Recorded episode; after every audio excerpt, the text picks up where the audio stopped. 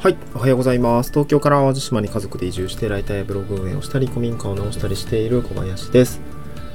今日はちょっと久々になったんですけども、地域おこし協力隊契約終了まで残り60日、その後のライフプランはということで、えー、と今はま僕がやっている自治体のお仕事の一つですね、地域おこし協力隊のお話をしたいなと思います。まあ、ちょっと、えーコロナで喉が潰れていて、ちょっと久々なので、まあ、その、まあ、その間の間の話はちょっと最後に、えー雑談としてしたいなと思うんですけど、本題としては地域おこし協力隊のお仕事ですね。総務省の制度で、まあ、えー都市部の方から地方の方にですね、移住をしつつ、まあ、お仕事と、まあ、お家セットでですね、大体、えーまあ、予算が組まれて、あそこにこう人を当て込んで、えー地域の活性化と、まあ、地方創生みたいな移住定住を進めようよっていう総務省の施策になるんですけども、えー、とこれがですね何て言うんでしょう。僕も、まあ、任期が3年ということで、えーそろそろ終了になります。で残り60日ですね、まあ、この地域おこし協力隊って3年っていう、まあ、限られた任期なので 着任した人がその後どのような仕事に就くのかっていうところは結構その党の本人、まあ、僕がそうなんですけど党の本人もそうだしその家族の方も、えーその後どうなるのとか、まあ、なる方の不安大きな不安の一つにもなってるかなと思います。3年はいいと思うけど3年後どうすんねん問題があると思うんですよね。なのでこういう話って、えー結構いろいろなとこでもうんと話になっていたりもするし、まあ、やっぱり実際になろうと思ったらそこって結構クリアにしておかないもんといけない問題なのかなと思うので、まあ、実際今僕がそういう状況残り60日という立場にいるので、まあ、今その辺の状況について、えーまあ、現状と、ま、その後のライフプランみたいな話をしたいなと思います。うん、でですねえー、とまずは現状からお伝えをすると,、えーとま、今古民家を僕の大きなミッションというのが結構過疎部の集落で空き家があって、まあ、それを何か活用してえー行きましょう。まあ地域の集会所とかは特になかったので その公共パブリック的な、設備運用っていうところは、まあ、ある種求められていたところがあります。あとはね移住するのに家が必要になるんで、まあ、あの家ですよね。自分家直そうっていう、まあ、活動も協力隊の活動経費のあの使用用途的には求めあの認められている。のでまあ、移住定住するのにあ家を直そうかなっていう話と、まあ、あとそこをね、まあ、ちょっとでかいので、えー7部屋ぐらいある古民家と、まあ、さらにもう3部屋4部屋ぐらいある納屋納屋っていうかなんていうの門屋っていうんですけどだったりとかあと大きな倉庫農業用の倉庫だったり牛舎がついていたり庭がねあったりとか なんかそういうものを、まあ、活用して、まあ、なり合い作りができていけたらいいんじゃないのかっていうところがあの当初想定されていました。で僕も入ってみて、まあ、家はねとりあえずまあ直してますしあのもう3年かかってるんですけど コツコツね限られた予算を、えー何かつなぎながらやってるんですけど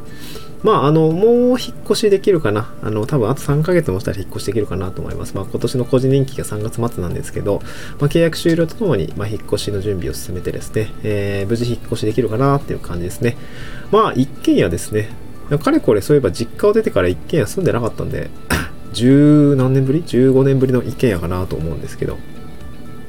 まあ広いからね、寒いし、掃除が大変になったりするので、まあ楽しみ半分、不安半分っていうところですね。まあ山の中なんでちょっと不安ではありますけど、うん。まあそういう状況にありますっていう感じで、地域おこし協力隊のお仕事としては自分のまあ家を直すってことですね。あとは集会所、地域の集会所を作る。あとはね、えーそこでなりわいを作るっていうようなところがミッションだったんですけど、現状はですね、うん結構厳しいかなと思いますね。まあこれも最初の1年目ぐらいで気づいたんですけど、あ、これは金がかかるだと。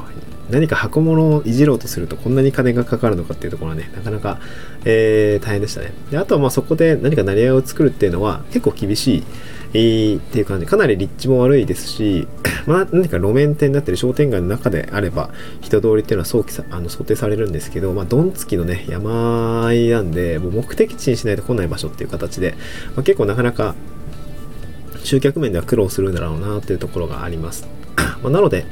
あまあ目的になる宿だったりとか、まあ、そういうものを設計していかないといけないんだろうなと思うんですけど、まあちょっとね、この3年じゃ無理だなっていう風なところは早々に見切りをつけまして、えー一旦まずは、えーそこを拠点に生活ができる空間にしようかなと思って、えー舵を切りました。で、そこで同時にやり始めたのが、3つの仕事というか、なんていうんですかね、うーんとね、まあ、稼ぐ仕事ですよね。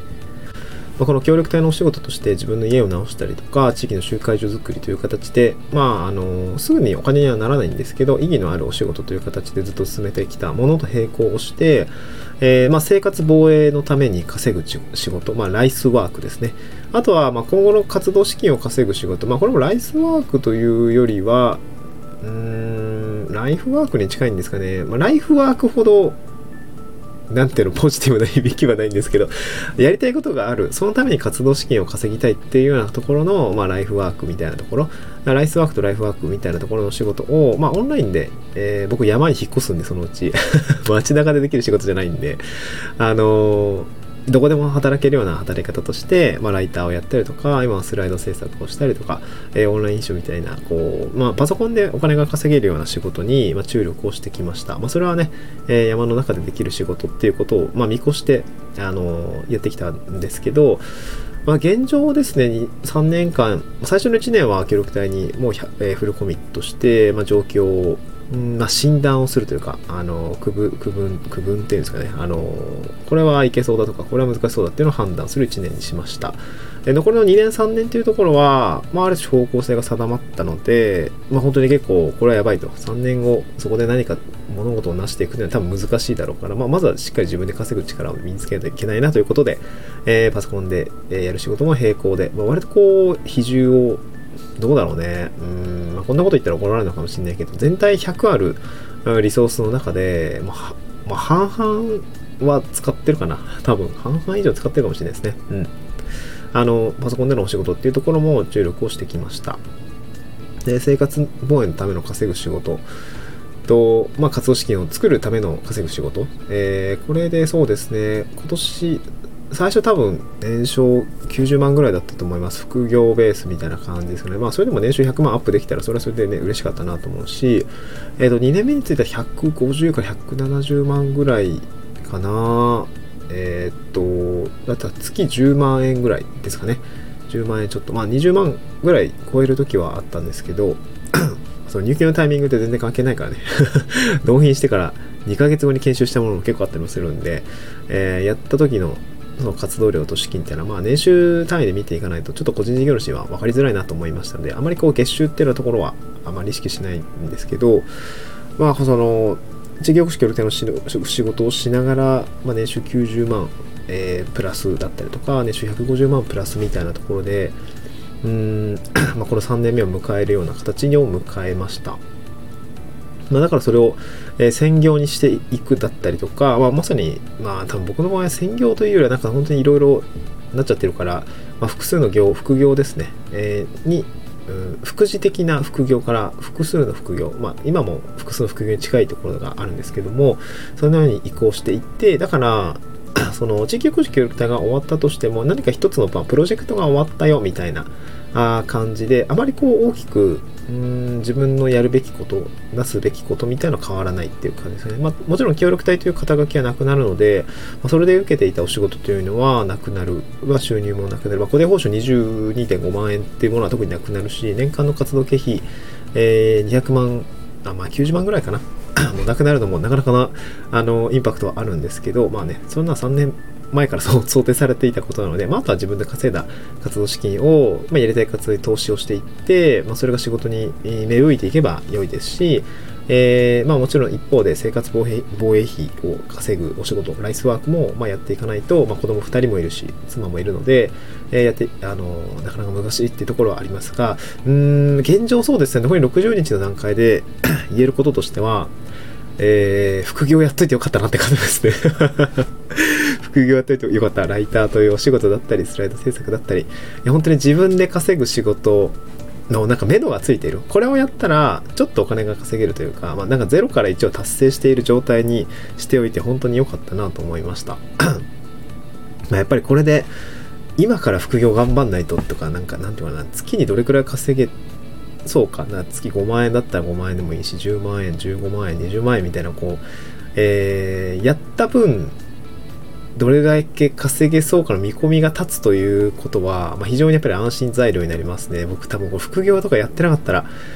しんどかった。今、メンタル的にやばいんじゃないのかなと思いますね。うん。あの、希望がないというか、いや、どうす、どうしようみたいな、会社に戻るみたいな、嫌だな、みたいな そういう話をしていたんじゃないのかなと思います。で、先日、地域おこし協力隊のね、あの、打ち合わせみたいの、まあ、地域おこし協力隊同士の打ち合わせみたいのが、まあ、月、さ2ヶ月、3ヶ月に1回ぐらいあるんですけど、まあ、そこでね、僕も卒隊、そろそろしますよね、みたいな話になって、まあ、なったというか、あれだったかな。多分そういう時期だったからなのかな。わかんないけど、なんかね、面白かったのは、えっ、ー、とね、その市役所の会議体に、なんかビラが配られてて、で、見たら、なんかね、郵便局員、郵便局かな？でうちの自治体の多分局だと思うんですけどが、ね、すごいしっかりした資料を作って、協力隊終わったら、郵便局員になりませんか？みたいな そういう、あの、リクルートされていて、ああ、なるほどな、みたいな。地域おこし協力隊のその後ってそういう風になっていく人もいるんだな、いるのかなとか、まああとはその地域の自治体、あ地域のの企業だったり、あの、そこの人材採用的なところで僕らを狙って、狙ってきてるわけというか、まあ、手を差し伸べてくれる企業って、あ、郵便局とかがあるんだ、みたいな。すごい面白かったですね。ああ、なるほどね。そういう、まあそこに、飛びつく人もいるかと思った。その、副業とか何もせずに、谷中3年間とりあえずやってみましたみたいな人だったら、次の職ないわけだから、じゃとりあえず郵便局行くかみたいな人も、まあ一定数いるかと思って、まあまあ、賢い、賢いのかな、その郵便局の、その人事、人事部さん。ね。あの、まあ地域としてもその、他の地域に流れるよりは、その地域にいてくれた方が、政策としてはね、あの、良いことなので、まあ、郵便局さんまあ、自治体としても郵便局さんとしても人材を流出させないようにするっていうところでは、まあ、利害が言ってるのかなと思って、ああ、なるほどなというふうに思った節がありました。うん。まあでもね、協力隊として何かやりたいことを、何かやりたいことを目指して、あのー、て言うんですよね。うん、来ている人にとっては、まあ、あんまりそこに 行く人少ないんじゃないのかなと思うんですね。やりたいことが あると思うので。うん。はい。全然なんかそういう感じです。はい。まあそういう面白い話があったので、ちょっとシェアさせていただきました。まあ、なんかね、地域おこし協力隊に、えー、なんだろう、興味がある人とかも、なんか参考になればですね、他のチャンネル、他のチャンネルというか他の放送も、あぜひですね、見ていただければなと思います。はい。えー、そうしましたらですね、今日はあのー、概要欄に合わせて聞きたい関連放送ということで、えー、仕事や住まい地域の人間関係はどう変わるのかということで、まあ、僕が1年前ぐらいですね、あの先輩協力隊の方にさインタビューした、え放送もぜひつけてあつけてますので、ぜひ聞いてみてください。まあ、ちょっとね、コロナで喉が潰れていたんですけど、1週間ぐらいお休みさせていただきましたが、またコツコツとですね、やっていきたいなと思います。はい、また次回の収録でお会いしましょう。バイバイ。